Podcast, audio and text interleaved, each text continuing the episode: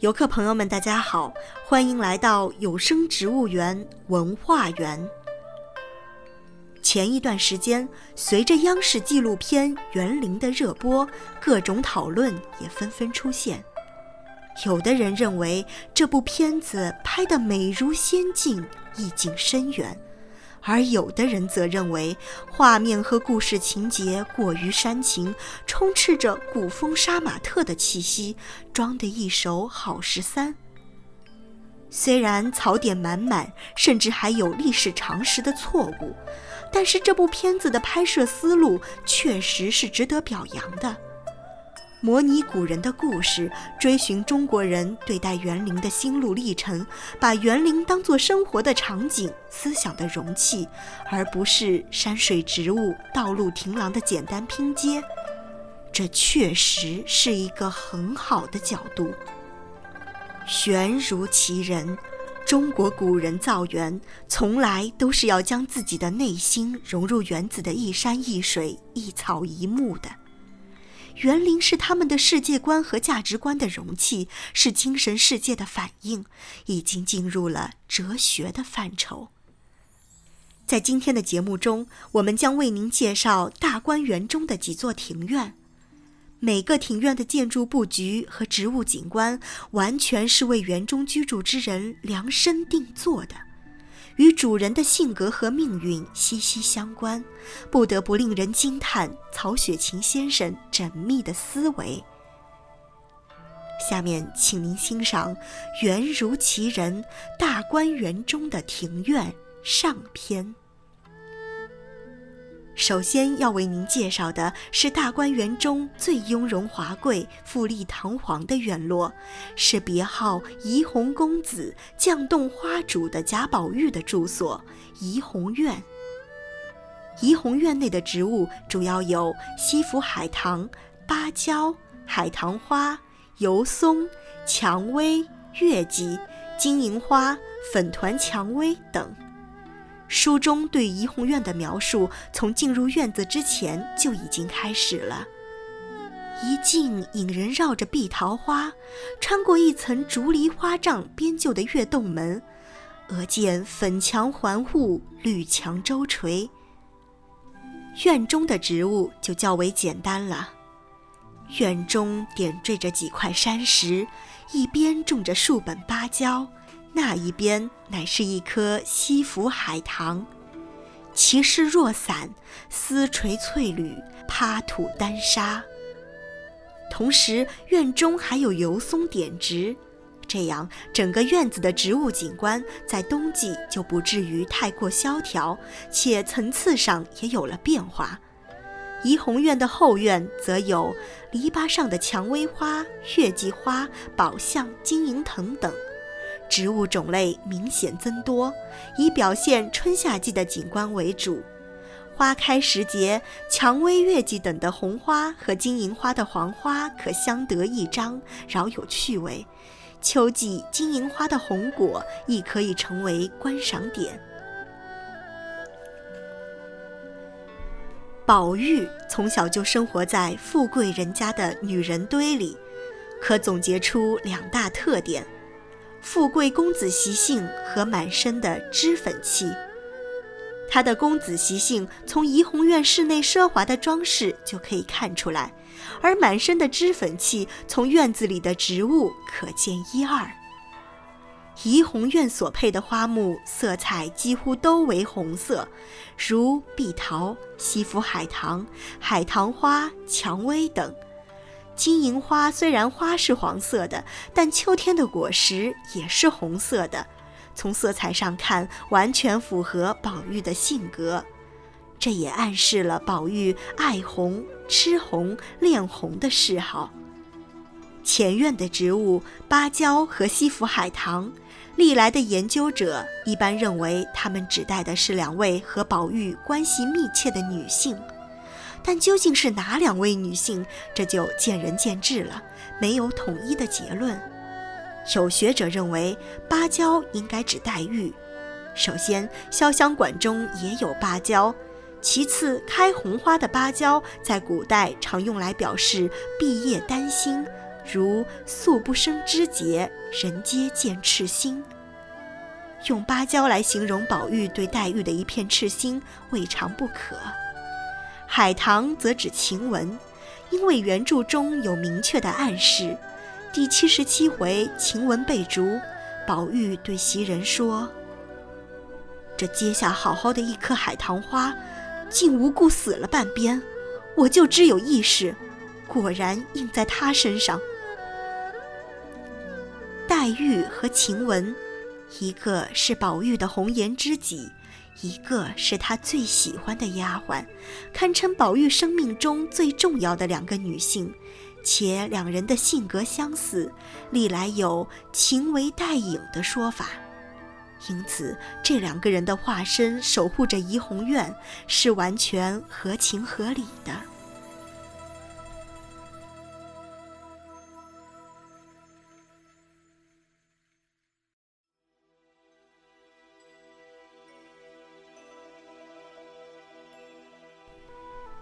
接下来我们要带您进入的是林黛玉客居荣国府的住所潇湘馆。所谓馆，散寄之居，可以通别居者，这暗示了林黛玉寄居贾府的身份。潇湘馆的植物景观相对简洁，里面树营修舍，有千百杆翠竹遮影。出去则是后院，有大株的梨花兼着芭蕉，涉及的植物主要有香妃竹、芭蕉、梨等。此外还有一些苔藓。香妃竹群植于前院，成为潇湘馆的标志，营造了曲径通幽、文雅脱俗的意境，最适合人在此读书静思，远离喧嚣。连贾政都说。说能月夜坐此窗下读书，不枉虚生一世。后院的梨和芭蕉在景观上突出的是以梨花为主的春季景观，芭蕉则和怡红院的焦糖对植有呼应关系，暗示了宝黛的特殊关系。同时，将芭蕉植于窗前是中国古典园林的常用手法。形成窗虚交影玲珑，雨打芭蕉的意境，此景最为黛玉所爱。总体而言，黛玉所居住的潇湘馆，花光苔痕，鸟语溪声，香帘垂地，翠竹掩映，宜品茗，宜下棋，宜读书。其主要特征是秀淡雅洁，僻静清凉，意境深远。绿成了这里的主色调，凉成了人们的总感受。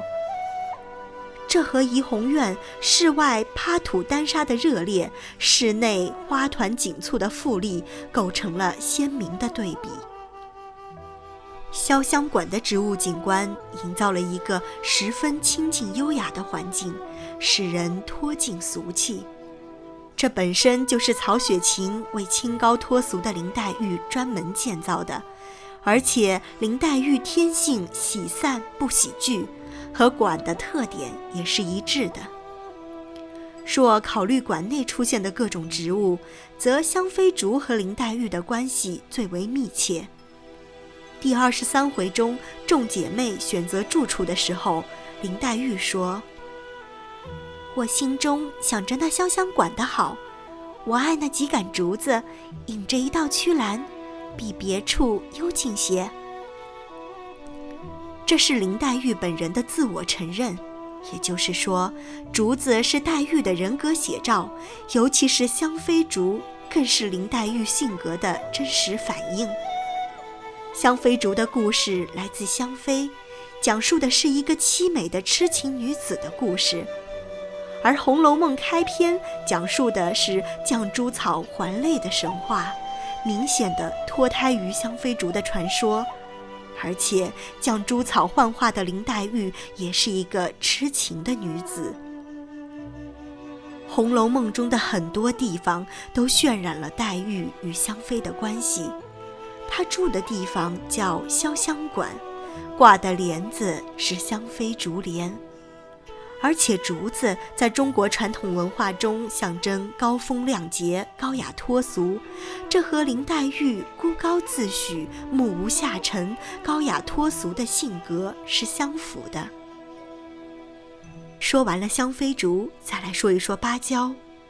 芭蕉自古就是常见的观赏植物，也是古典诗歌中较为常见的写意景象。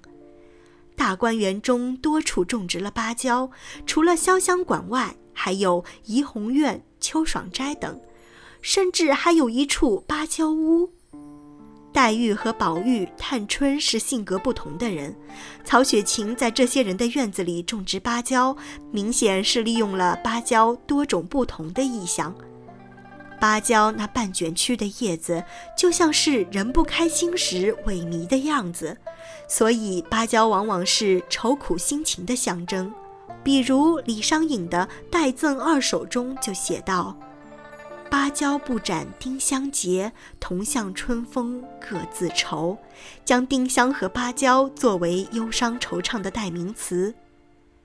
林黛玉恰恰是个多愁善感的人，因此在潇湘馆中种植芭蕉，与她的性格很相符。又因为芭蕉的枝干中空，株形高大，容易被风吹折，古人常用来比喻生命的脆弱。林黛玉是个体弱多病的人，曹雪芹在潇湘馆中种植芭蕉，也是借它来慰藉。黛玉脆弱的身体和善感的心灵。除了香妃竹和芭蕉，园中还有梨花。古人常用“雨打梨花”来形容女性伤心时流泪的场景。林黛玉恰恰是一个很容易伤心流泪的女性，因此在潇湘馆中种梨，以衬托林黛玉的这种性格，就显得很合理了。